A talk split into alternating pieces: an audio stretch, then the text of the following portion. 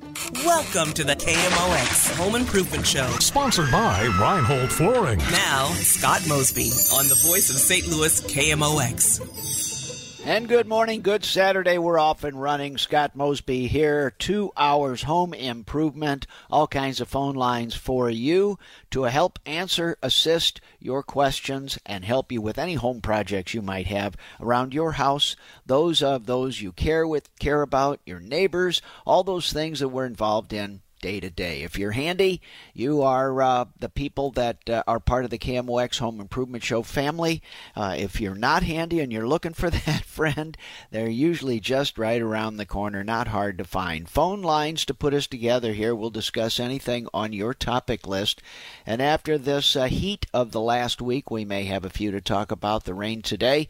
Uh, 314 436 7900.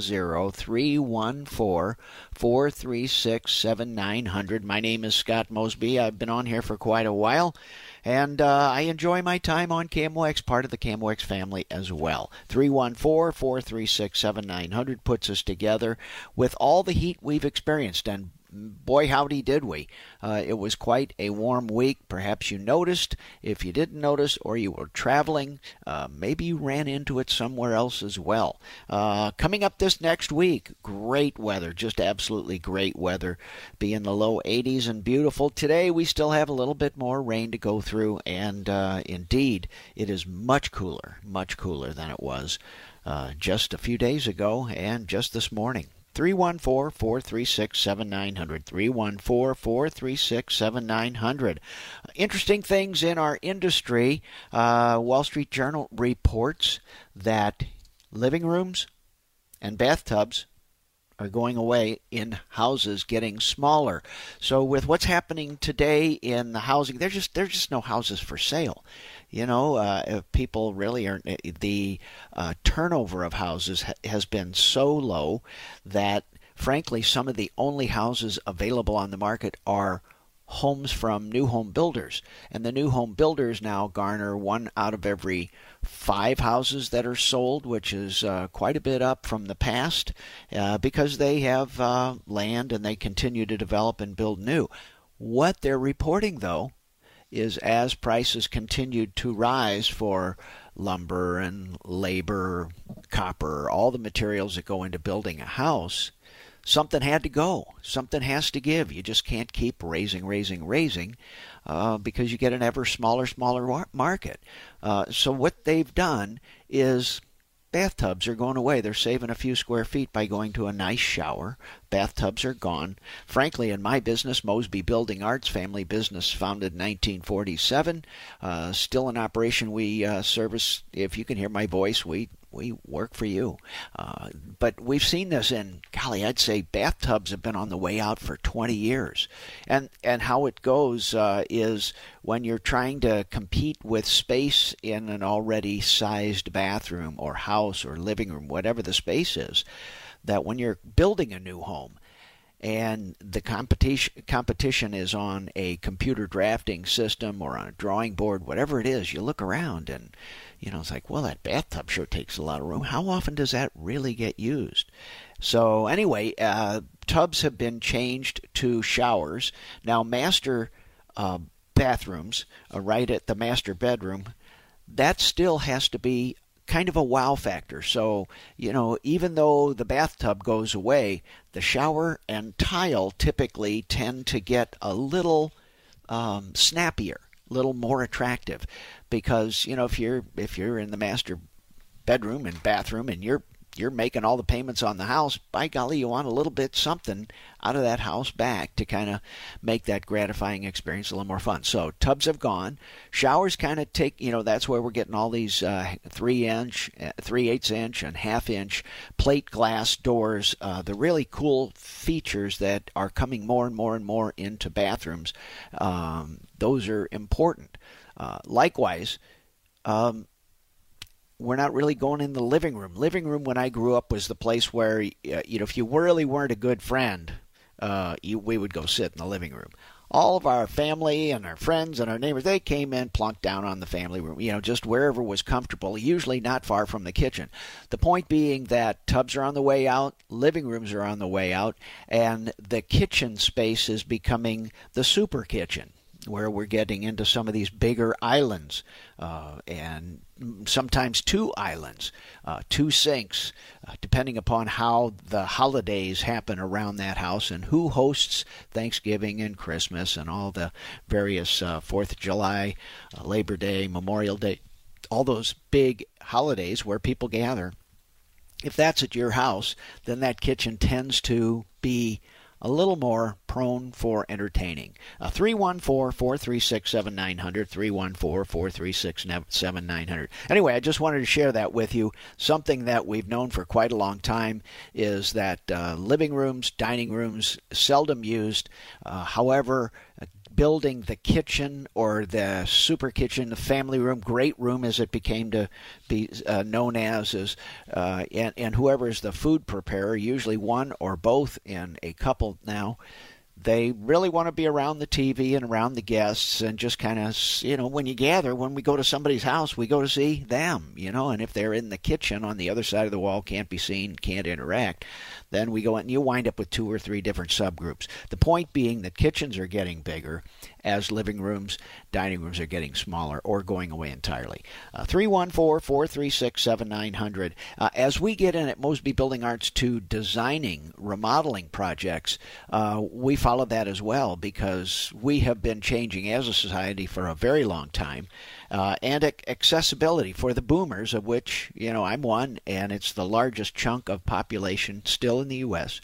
Um, and getting in and out of a bathtub, that step over 16 inch uh, slippery foot step over, a little bit of a leap of faith. Also, it is the highest bathroom uh, injury room in the house is the bathroom. So we're doing a lot of things to make bathrooms safer. One of which is you know, make it into a shower.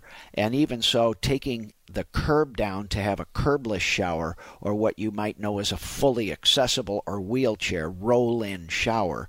Uh, those are parts of some of the things that are happening. 314 436 7900. This is Scott Mosby, Home Improvement KMOX. Stay tuned. We've got two full hours of the show. Uh, call in, call early vote often. Uh, so, anyway, that's just a little bit about, about what's going on in the world. Also, uh, a passing to me of somebody very significant, Clay Mathile, M A T H I L E. Clay Mathile was a uh, the founder of, of Aileron, A I L E R O N, Aileron, like the thing on the back of an airplane that guides it. Uh, he owned Iams Pet Food, sold it for a substantial amount of money some years ago, and with that, those funds, his version of patriotism was supporting small business, and so he started this Aileron not for profit to help businesses thrive. And Mosby Building Arts is, we are indeed one of the acolytes, one of the benef- beneficiaries of Clay's generosity. He built a large campus in Tipp City, Ohio, which is uh, just outside of Dayton, Ohio. And he did this, uh, golly, I don't know, 15 years ago, some time ago. And it's quite the campus and has quite an endowment, and it exists just to have small business mature into professional management. And for those of you in St. Louis listening, uh, my family business, uh, Mosby Building Arts, has definitely flourished because of great advice from the Aileron team and the generosity of Clay Mathile. So I, I just wanted to give a little bit of a very respectful, uh, grateful uh, nod to Clay Mathile and uh, what he's done with Aileron, and they serve businesses all over the country. Anyway, KMOX 314 436 7900. We can talk about anything you want around the house. And, you know, with the weather changing, it's kind of a. Whew, yeah, I was tired of that heat. So we're back to St. Louis weather, getting a little bit better. So we'll talk about that and more when we come back here on University of KMOX. My name is Scott Mosby, 50,000 watts at your service. Phone lines for you 314 436 7900, and I'll be right back. This is the KMOX Home Improvement Show. Sponsored by Reinhold Flooring. Now, Scott Mosby on the voice of St. Louis KMOX. And welcome back, Home Improvement. Scott Mosby, KMOX 314 436 7900. 314 436 7900. You are very welcome to give us a call and be part of the KMOX Home Improvement Show. Uh, let's first start up with the fire, phone lines and let's talk to my friend Mike. Good morning, Mike. How can I help you, sir? Okay, my roof is about nine years old. It's brown. Okay. And I went out and I saw some really some dark colorations on my roof now and I've seen a couple of other roofs in my subdivision with the with the same thing. What is causing that? And can I can I get it cleaned off or what?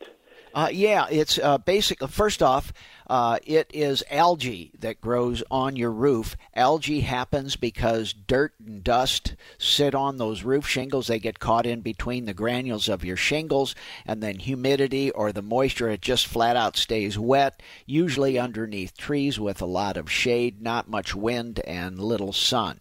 So you're just growing a little bit of topsoil on your roof shingles, and that's algae. Uh, so it's the same kind of stuff that builds up in you know standing bodies of water. Yes. yes, it can come off. You do have solids, so there's a top layer. Uh, the typical treatment for that is chlorine bleach. Chlorine bleach just it'll take the discoloration off. Uh, it'll kill the very top layer, but it will not remove the algae. The algae actually kind of requires a uh, kind of um, maybe a little bit of a light uh, hose. I, I uh, pros use pressure washers, but they're very careful to hold that wand a long way away so that they're delivering a lot of water but not much pressure. But something like sodium hydroxide, a lye, or special roof cleaners that are nicer to the environment. Yes. Um, you know, Simple Green, Defy, uh, products like that that do address the algae below, and then now do you, only, do you know any company that does that? Uh, yeah, generally pressure washer. Anybody that will uh, clean your deck, clean your driveway, wash your house, clean your roof. So yes, there are companies that pressure wash like that. Now, here's the other side of it, Mike. The right, nasty yeah. little secret. This is an environmental problem. So until you cut down all the trees, make sure the sun and the wind get to your house all year round, all the time. That stuff's going to come back in another three to five years. So, well, see, my house faces uh, north and south and yeah, we don't yeah. have no tree in the backyard. Okay. So it's it's getting a little bit of it's getting a little bit of shade from the one tree, but but but that's all. Yeah, yeah. Well, if it's a small amount, then it's a really good thing. Uh, there are well, roof it, shingles. It's getting bigger.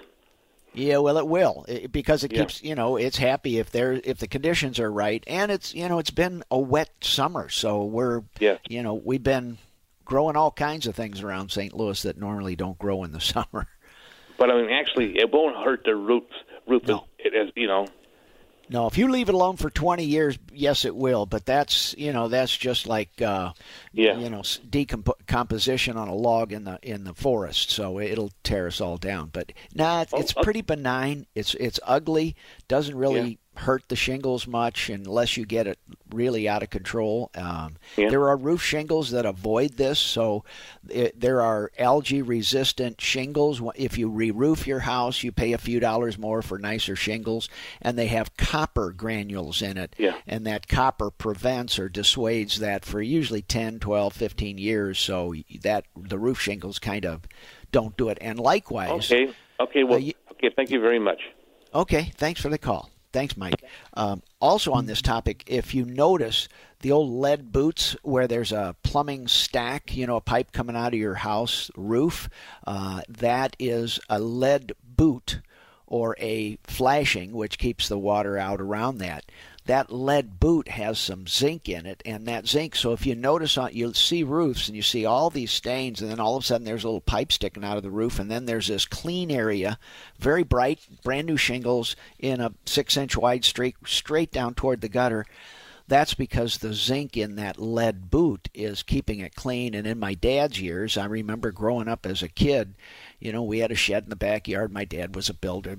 It was the basis of Mosby Building Arts back in the 50s. And he would roll zinc so kind of like galvanized uh, sheet metal steel uh, he'd let that sit out or a strip of copper right at the shingle cap so when the rain came down it would wash this copper residue uh, or zinc, if you will, sometimes, and it will wash down the shingles and keep the shingles clean. Anyway, 314 436 7900. Uh, it's a little tough to get people to come out because it's it's kind of low skill, um, high risk because you're messing around on the roof. It's something that I, I suggest you have professionals do that are trained, uh, that can tie themselves off to the roofs for safety reasons and are insured. Uh, next up, let's talk to my friend Amy. Amy, good morning. Welcome to KMOX. How can I help today? Yes, uh, I, we're putting in four bathrooms over a house that's got one and a half in it. Okay. The half bathroom we're extending out to produce a shower stall in there, which I want to talk to you about. But the all three of them, or all four of them, uh, we want to go with a touchless, no touch, flushing the commodes, no touch, the bathroom sinks, etc. Okay. Each one has their own automatic uh, water heater underneath each room. The kitchen has theirs, the, you know, the, the individual water heaters, which we Yeah. dearly love. Yeah. Uh, yeah, if you just run one size plumbing pipe through the house, you don't need to. Yeah, Um, you don't wait for hot water very long either. Not at all.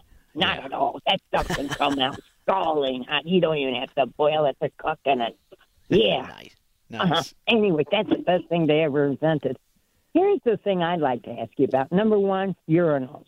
I need a. I need to know which one you like, and I I I've been told not to go with the touchless kind because they don't produce water and it smells. I wouldn't Uh, know. I never lived with one, so I was told you'd have to get water on it. What's your opinion on that? And what brand and which one would you recommend me to use? And what height should I Uh, put it in so a little boy can come up and use it? Somebody in a wheelchair can use it, or a tall Well, that- man can use it.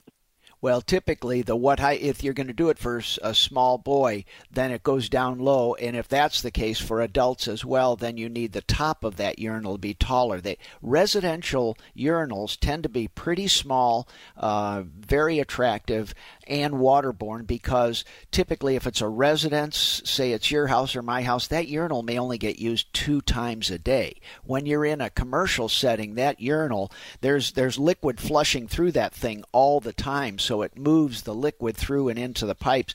At home, you know, it it just sits in there like in a teacup. So that's why you need a water flush on a residential urinal, in my opinion. Um, Okay. So, so the brand would you recommend? Oh gosh, well, uh, frankly, it's not a. It, it, they're such simple things that personally I like a uh, protrusion. There's a V-shaped um, thing that comes Yeah. toward the Yeah. the the the person. Um, the older I get, the bigger my belly gets. The bigger my belly gets, the less I can see my shoes. So the more that urinal comes out on that bottom protrusion, the more likely you are to keep urine off the floor. Uh, especially you don't want the smooth, pretty ones that come around and they're no. Yeah, they're they're a beautiful piece of porcelain, but they don't catch much. So be careful what you ask for, and keep in your mind Okay. that especially for aging men, that uh, it it's important that projection happens, and then if you've got if you're going for grandchildren all the way up to adults, then the bottom is defined by the child, and that'll be easily supplied to you by the uh, fixture. Um, manufacturers you know that when you go to the plumbing supply ho- Yeah, house they, they, they know that's 15 yeah. inches for Yeah. one and uh, 22 inches for another. And go, wait a minute, there's got to be something in the middle here. You can Well, put a the bo- box. you buy You a can a- taller urinal, you know. So Amy, you go. So you're tw- you- two, put two W, two, of them in one bathroom. A small ma'am, and just- a tall. just a tall, skinny one, so that it's low enough at the bottom for a uh, Fox Theater. Go into the Fox Theater back in the I know which ones, 1900s. but those are floor-based ones. Well, but they that one size literally fits all, so it's the same concept.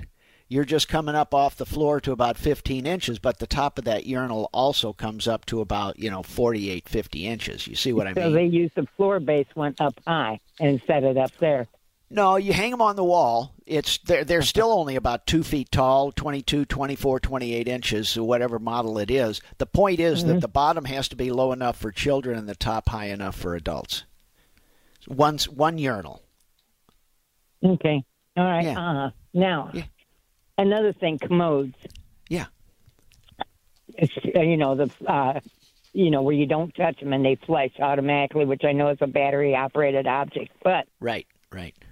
C A R uh, Canoma, uh, Karen C A R O N M A or C A N O R M A. They're made in Canada. Their hmm. commodes made in Canada. Their necks are four inches. Okay. They're, yeah, their their fletching throat is four inch diameter. Ours down here are two inches. If yeah. you're lucky, you might find a three inch. But the four inch ones are fabulous. But they make a U.S. one that's only two and a half inches, right. like American Standard and what have you. I'm trying to get to the four inch one, and I had a source for it up in Canada. But somehow or another, now the United States says no, we're not going to allow those in our country. Right. Yeah, that's the so issue. So I don't face. understand that. I don't know why they get off with that, but um, I'm with you there. I mean, uh, basically, you, you have know, such a, a big hole in the bottom of the commode that anything will fall through. So without blockage, so I'm, uh, you know, the bigger that outlet, the better no, they still have blockage. They have a circle, so they can't, you know, but it's not going to be stopped up. Right. You know, yeah, okay. Yes. Um, what brand would you recommend for? Which one would you recommend for a touchless style one? Um, I, I tend. I'm kind of a, a Kohler old school guy. Um, okay. And, and that doesn't mean that's the only one. I like the better toilets. Why I like the, the Kohler is the research they've done into uh, flushing mechanisms. But yet, again, be careful. You can flush a small Volkswagen down one of those toilets. So anything, but the, it sounds like a jet engine, jet engine doing it. So okay. So you have to now, literally. Here's another one. The top of the commodes, you can buy this as a separate piece, or you can buy a commode already built with it, where Right. the water comes up on the top, and you wash your hands out the top of the commode. With the water, the water comes straight up in a curl like a like a faucet, and Uh-huh. it drops down, and you wash your hands out up underneath there. Okay. You can use soap, you can use water, whatever you know. You rinse them off just like normal. Yeah. Well, uh, here's my answer. Find a supply house that um, is in that plumbing fixture supply because they're even. I'm a generalist. I know a little bit about a lot of things. Uh, these are specialists. They know a lot about toilets. They know which Home ones, they which Depot sells manufacture. them. What's that? Home Depot sells them on their website. They sell them. Well, just because somebody sells them doesn't mean they work and doesn't mean you're going to get warranty and service on them too. So again, the who you buy it from is just as important as what you buy. If I buy the best jet engine and yet I buy it from a company that can't supply me with a jet pilot, I've got an expensive paperweight. So the best product needs to be installed properly. And some of these, especially these touchless things with electrical outlets, you know, touchless seats and heated seats and all that, you need a pretty savvy plumber that knows how to fix those things a year later because the more features you have on anything, uh, the zippier it is, the more service calls you're going to have. So the who is just as important as the what. You follow me there? Yep. Well, that's kind of the thing. So find a supplier uh, and and and use their experience and their contacts. That's really it. As much as I know about fixtures, um, uh, it still matters to me that I buy my plumbing supplies from somebody that first knows what they're doing. Number two, knows more than me. Number three, has some sway and um, influence with the manufacturer. If I have a problem with a product, and on some of these shower supplies, I need a lot of that. So just be aware that that's very, very important. And uh, so pick your who first, and then pick your what. Um, unless you're really good, if you're asking me these questions, you need the who to get you to the what. And that's why we do the design build because we were getting so many things when they were uh, drawn and, and customers would go out and pick their their appliances. It would come back, and you know it, it wasn't a standard installation. It was an extra two thousand dollars to to pipe in that shower system or whatever it was. Or once you know a year later, after you get the thing installed, there weren't any plumbers in town that would service that brand. So it's it you have to beware there. Uh, next up, let's talk to my friend Bob. Hey Bob, good morning. Welcome to KMOX. How can I help? Yeah, good morning, Scott. How are you? Fantastic, thank you. Cooler. Great, great. yeah, yeah, yeah, it's nice. It's pleasant, isn't it? Um, yes. Yeah, feels good. Rain is a uh, good surprise. Yeah. Um, I have a question regarding attic ventilation for a roof shingle replacement, and I'm interested in your thoughts on um, roof intake venting. Is there there currently is only one vent? It's an older house near the top of the roof, and there's currently no intake venting. So I want to kind of fix, you know, from what I understand, yeah. hearing you, you know, there's nothing going. You know, that attic must be cooking up there. You know, last week. You know. Yeah generally, I'll start, Bob, with the basics. Um, so for a 100% of air up in the attic, and you want to change the air in the attic several times per hour.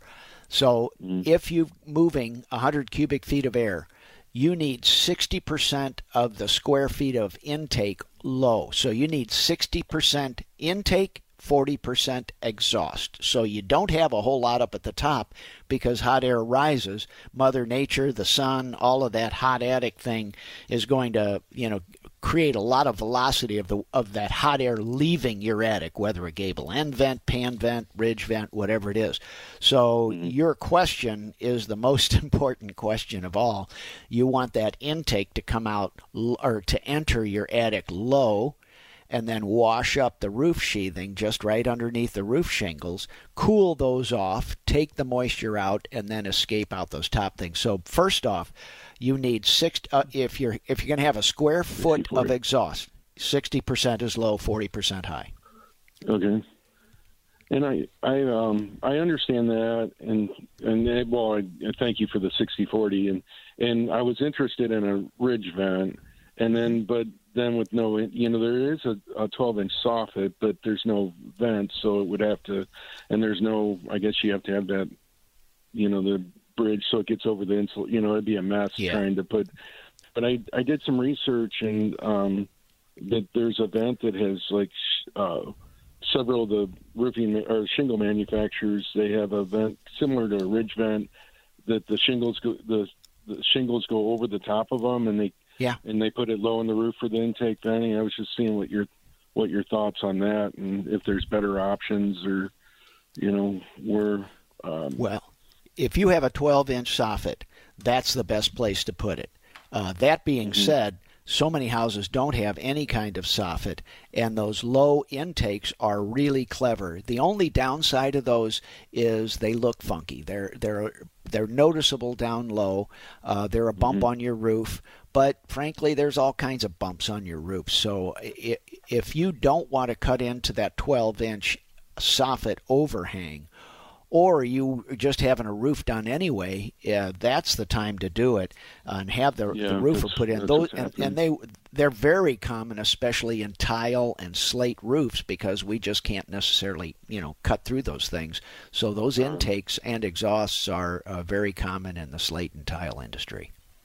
They're Is good. there any drawbacks to those? I mean, because they are cutting in the roof, and I mean, can the snow or the rain back up in there? Or? Yeah, you just get them high enough on the roof. They typically mount about two feet up, you know, in vertical rise, so it might be three, four feet up. You don't want to drop it down there right next to the gutter, so you have an ice dam that builds up, and now you've got ice crawling in that vent. So you have to have it up high enough, and that's so that's what keeps it out of our ice damming here in St. Louis. That's important.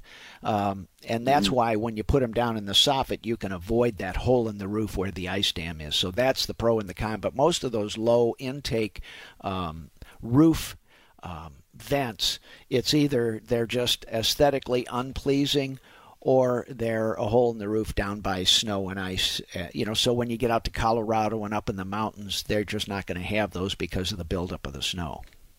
And I got somebody they they'll do that, and, and it's not cheap, you know. And and right. also too, um, I guess if they went in the soffit, I guess you know how would you get through the insulate? Because you know ordinarily there's those baffles, I guess. That, yeah. Yeah. You know you have the vent, but there's no baffles, and I'm not doing the gutters, so I mean, how would they get the you know, how would if you put the vents in the soffit, how would you get through the typically insulation? from the attic? from the top down. You'd have to go through the attic and put yeah, all that it, in. And none of this work is easy to achieve and you know i'm kind of a small guy so there were a lot of places where you know i'd show up on a job and i'm the smallest guy and it's like sorry boss i know you're the boss you're but you're the guy getting up there mm-hmm. because you're the only one that fits. And there's not much room up there because it's real low pitch and right. would so maybe is it you think maybe it'd be a better option to i'm not really worried about the aesthetic you know like you said there's bumps and yeah, um, yeah would that be a good option to do the? Oh yeah, the, oh yeah, very the, much so. Uh, shingle over the. Um, yeah. uh, and up, is that up. common for them to do that?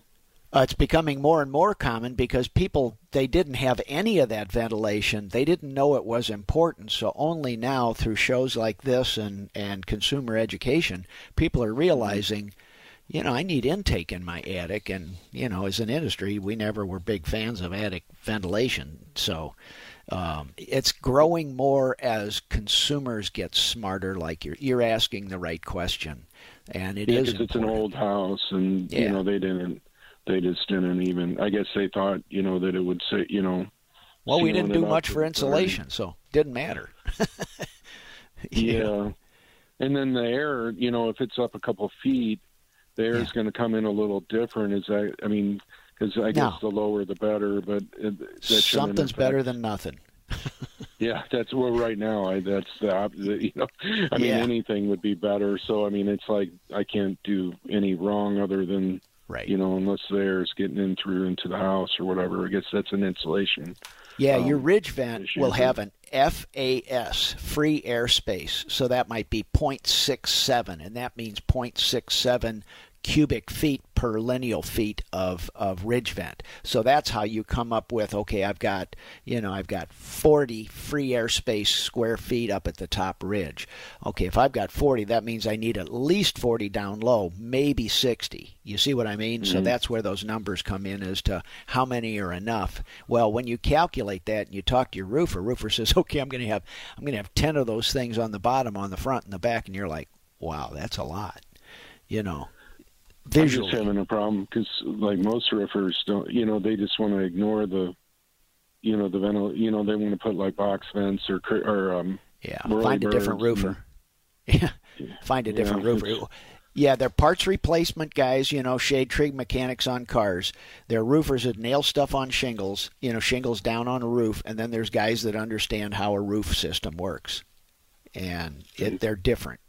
The, and the prices are think, different you would think they'd want it because then it makes the shingles last longer. And but now you have to have a smarter crew. Or, need a smarter crew. You need to train them. Then you train them, and then they go to work for somebody else. I mean, this is the world. I mean, this is why Mosby Building Arts self performs so much of our work because training is everything, and it only matters for them to stay at Mosby for us to have the value of that training. So, Frank, be, just beware. Uh, it's one of my biggest qualifiers for roofing companies. If they're willing to have an attic ventilation conversation, they're really trying to help. But the other guys nail down yeah. shingles. They're going to be cheap they they'll the roof will work, but ventilation is you know might work. You might even get. do you it. guys do you guys do roofing or? Yeah, we do strictly okay.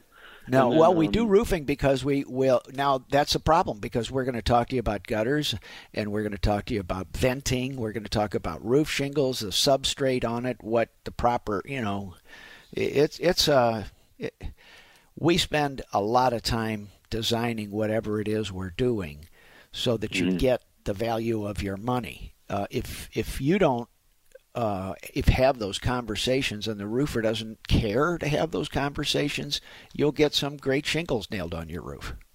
Right. I don't. I'm, I'm trying know. to fix uh, the the problem that you know things change back then. Yeah. It just you know I mean that's the houses just weren't built as good. Yeah. It's just yeah. Um, it's just you just have to fix things. You have to it's part of but you don't want to let it now that i'm doing a roof replacement i you know i need i want to address it as you know yeah. so it doesn't continue. But i mean it worked all that time but um now it's the time to to uh, yeah. take care of that. And then uh, if you don't mind can i ask one more question bob i'm gonna have to get going. I'm way behind okay. here. I appreciate okay, it can you call back next hour please? It'll be a few more minutes. Do you mind? Uh sure. No problem. Yeah. Yeah. All right. Thanks bob. Take care Scott Mosby, Home Improvement, try and get back on track here. Thanks for calling. We'll be right back after this. This is the KMOX Home Improvement Show. Sponsored by Reinhold Flooring. Now, Scott Mosby on the voice of St. Louis KMOX. Yeehaw, baby. We're getting in a storm now. I don't know where you are in the listening area of KMOX, but uh, we have cats and dogs falling out of the sky here and big raindrops as well. Phone lines here 314 436 7900. Next up, let's talk to my friend Chris. Hey, Chris, good morning. Welcome to KMOX. How can I help? Yes, we have a air conditioner duct that Yeah. gets condensation on it and drips through the ceiling Yeah. between the and it's between the first and second floor. Oh, my. well, brother, that's a dandy. Um, do you know why that's happening? Uh, it gets humid. Yeah. Well, it's yeah, the air inside the house is humid and it's fairly warm and when the when it's 75 degrees outside, the AC turns on and turns off and the metal duct up there uh, warms up and it doesn't condense. Well, when the temperature gets to be 90, 95 and 100 degrees, that AC just runs and runs and runs and runs and that metal in that ceiling duct gets really cold and it's just like a, a nice glass of iced tea outside in the summertime. It condenses it, it pulls that moisture out of the air. The answer to that, um, and it can mess up your drywall and your plaster over time for a long couple of years of long summers like that. Um, the the answer is to isolate or insulate the metal duct from what's around it so that only the grill, the surface that sticks on your ceiling, will drip. It'll never stop dripping as long as you're running that air conditioner in humid days like that. If it's metal, it will drip, um, and and that's just kind of the way it is. What we do is when we have an attic, we'll get up there in the attic with spray foam and we will put spray foam all the way around that metal box trying to insulate it from the cold winter air. In the summertime man it's it's almost impossible to stop and that's why a lot of these grills are turning into plastic and PVC grills because they don't get quite so cold and they don't drip condensation. Yeah, this is this isn't the grill that's dripping because the ductwork goes to the the upstairs room yeah. and not to the downstairs room. Oh the man actual duct the actual ductwork itself. Wow. Wow. That's um, there's air getting to that ductwork. The answer is, uh, and what this is my word, isolate. Isolate. Don't let that warm, moist air in the house touch it. So that's where, ideally, the the way to stop it is cut the drywall out from underneath. Take a can of spray foam and spray foam all of that right up to the underside of the second floor floor sheathing, so that any air does not touch that metal ductwork in that box or that elbow. Uh, or if you can figure out where air is coming into that joist cavity, uh, which is almost impossible in St. Louis because of the humidity. Um, that's it, basically that's why they insulate the ductwork is to keep that uh, uh, outside air humidity from touching it. So your goal is to get the air inside the humid air from touching, stop it from touching that galvanized ductwork, which it's easy, easier to do in the winter than it is in the summer. It's tough. I don't have a good Yeah. answer for you. Well, you you've confirmed what two of us have thought together. Now we just have to figure out what the best solution is. So at least we Yeah. have, at least everybody's on the same idea. Well, look for air leaks because it's it's very common for lap siding or you know where we do stacked frame construction. We put up two by fours and then we stack two by two by twelve floor joists on it. So we're stacking lumber on top of each. Every one of those lumber pieces has a joint, and it's a place where air can leak inside that joist cavity and get to and touch that uh, cold metal ductwork, you see? So sometimes if you can stop that air circulation, you can minimize the amount of humidity getting to it and, and yeah, diminish that. probably other ductworks in the house that's not, Yeah. or at least not sweating enough to show up through the drywall. Right, right. It's all the same situation, but one gets more air source than another, and now you've got what looks like a leak. So that's the answer there. Yeah. All right. Thank you. All right. Hey, thanks a lot. Good question, Chris. Good luck, brother. That's a handful. All right, Scott Mosby, Home Improvement, KMOX. Stay tuned. Hour two coming up on KMOX. We've got great callers. A uh, little bit of eventful weather. How's that for a word? Eventful weather. Uh, anyway, we'll be back after news, weather, and sports. Talk about more of the KMOX Home Improvement Show. Give us a call. Stay tuned. We have news coming up soon on KMOX. My name is Scott Mosby. I'll be with you hour two. Stay tuned here on KMOX. Hour two coming up next.